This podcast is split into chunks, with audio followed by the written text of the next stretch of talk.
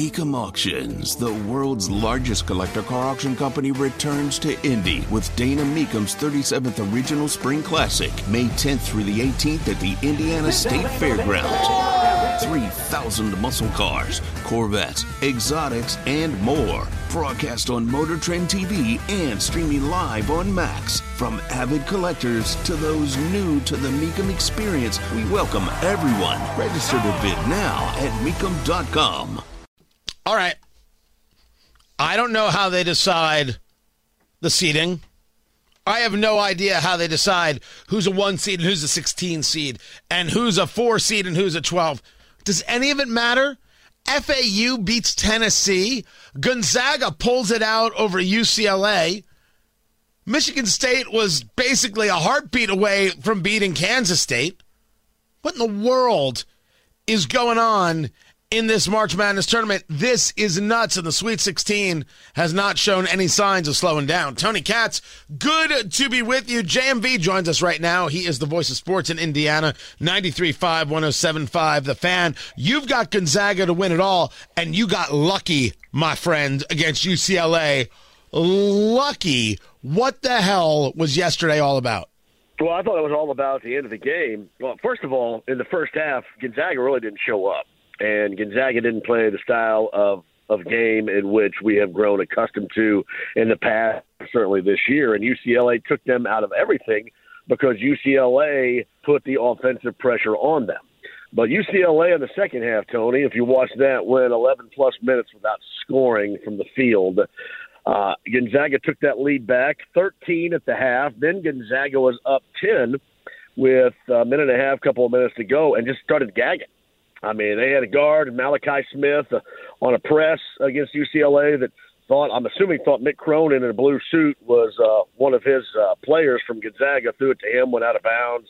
Uh, you saw Jaime Jaquez go and one a couple of different times. And then, you know, ultimately UCLA took the lead, and you saw Julian Strawther, you know, coming out of the timeout for Gonzaga down one go basically just past the half court line in a play that evidently Mark Few, the head coach of Gonzaga, drew up to give him the option either to drive to the basket or to pull up and shoot a 35 foot three. And he picked, uh, I guess, B. I'm going to shoot this 35 foot three and buried it and uh, that that was that. Gonzaga did get lucky, Tony, because they gagged up a lot of possessions in that final two minutes. And normally, under those circumstances, against a UCLA team that good, you're not going to survive that. But yeah, Gonzaga got incredibly fortunate. Now they go to the regional final game out in Vegas against UConn coming in, uh, tomorrow. By the way, I think UConn looks very, very good. They do, I buddy. Mean, they do. They didn't just they didn't just beat Arkansas, eighty-eight to sixty-five. That is a dispatching that's like, yeah. why are you in my way? Can we get on to something serious here? Um, th- were they seeded wrong? Is is it clear that that they were a much better team than maybe people realized as they came into this? I mean, you could make an argument of that, I guess, but at the same time, I think what we've seen from UConn is the best balance of any team so far. What I mean by that is the best balance in scoring and defense with what they have. Um, they, they've just been really good. And, and Tony, I think we also have to remember that over the course of the season, they went through a couple of different phases a long win streak and then a lengthy losing streak to get back on track. So this team is what I'm trying to say has always had it in them.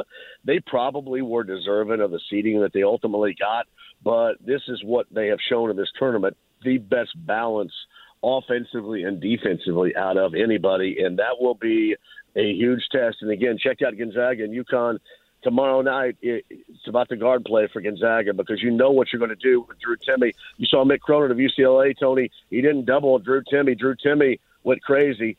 Uh, until the end of the game when they tried to get the ball out of his hands, but it's going to be about the guards from Gonzaga and Mark Few went with Malachi Smith late, a guy off the bench, and not with his starters in Bol- Bolton and Hickman, which paid dividends too. So this is going to be an interesting matchup, but nobody has played better to this point than UConn across the board, and we'll see what they do against the Bulldogs.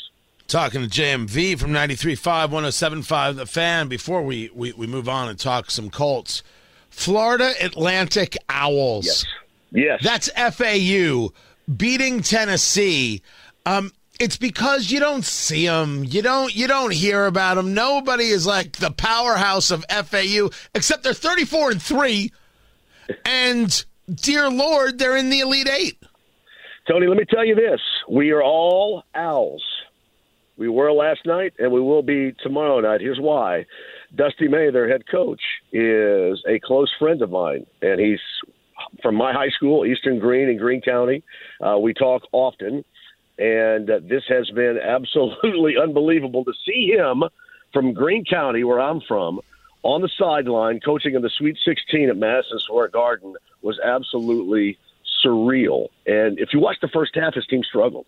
They did struggle against Tennessee, but in the second half, you knock out a couple of threes, get a little bit of momentum, take Tennessee defensively out of what they're trying to do. That is a good, strong, quality team. But remember, for the sake of your good friend JMV here, we are all owls this weekend for Dusty May, the pride of Eastern Greene High School, Greene County, Indiana, just like me. Yeah, the Owls only had 22 points in the first half. It was 40 in the second half and holding uh, Tennessee to just 28. Um, when you see moves like this, when you see uh, games like this, like we, we, we've seen, and um, uh, Fairleigh Dickinson takes out Purdue, and the next thing you know, the coach of Fairleigh Dickinson, he's got himself a new gig. That is sometimes all it takes. A good showing in a tournament, one thing changes careers, changes trajectories. Is that insane or is that just r- normal? Well, I mean, especially for Purdue in the past two years, uh, because the way that they have played, or I guess we could more accurately state it, the way they have not played to their ability. You know, they helped. Um, you know, they helped uh, Anderson get a gig uh, at Iona after Rick Pitino left. That's an upgrade. And then last year, Shaheen Holloway, who was the head coach at St. Peter's, who knocked off Purdue, upgraded his gig from St. Peter's in New Jersey to Seton Hall in the Big East in New Jersey. So the Boilermakers have been a part of this the past couple of years, and that's kind of a rite of passage. It really is. And the thing about it is, I think the longer that you go in this, these jobs start to disappear. So I'll give you the Dusty May angle. There were some jobs open. Georgia Tech was one, a couple of others. Uh, I think Ole Miss was open as well at, some point in time. He's probably going to stay where he is twofold. Here's why. Um, because there probably won't be jobs available by the time his run is done. Hopefully not coming up tomorrow night. But the other aspect of it is he has a team that is a lot of which going to be back. Uh, it is a team that's going to be back, going to come back is his expectation, and he could be certainly inside the top 20 as predicted to start next year. So there are a couple of different reasons why he may not get poached. But one thing we have to watch is whether or not his players get poached from the transfer portal. Maybe a Power Five team comes at him, likes what they see in a player or two that he has. He plays a lot of guys, Tony. I mean, he goes nine and ten deep off of that bench. Maybe somebody gets poached and changes the dynamic, which is easily done today. But it looks like Dusty, not just now, but for next year down in Boca Raton, Florida, Florida Atlantic is sitting pretty nice. Really quick, uh, just uh, let's get some predictions. Alabama, San Diego State. Who do you got? Um, I want to take Alabama with that. You got Creighton. You got Princeton. You're taking Princeton. You're taking Princeton uh, yeah. just for the drama. Yeah, yeah I'd, like to because obviously Alec Pierce's brother is a freshman, but I'll go ahead and I'll take. Uh, yeah, I'll go ahead and take Creighton with that. What are they? Nine and a half point favorites, I think. Oh, it doesn't matter. Yeah. You're taking Princeton, just like I said. Xavier or Texas, which I think is the game of the night. Uh, Texas. I have Texas going to the Final Four, so at least with this, uh, Texas and Gonzaga, I got to be half right. And Houston, Miami. Miami has uh, uh been uh, rather successful in this run thus far. I think the health of Marcus Sasser in Houston is a big key here. He looked really good last time out. I'm going to go ahead and take Kelvin Sampson's team, ending the Hurricane run later on tonight. Let's bring it over to the Indianapolis Colts. Let's yeah. bring it over to the fact that we have we, we signed a wide receiver, we've signed a kicker, um, we've ripped some some things uh, asunder, and we haven't answered the question of whether or not there's going to be any level of trade to that third pick in order to get a quarterback in 60 seconds or less. Where are the Colts getting ready for this draft?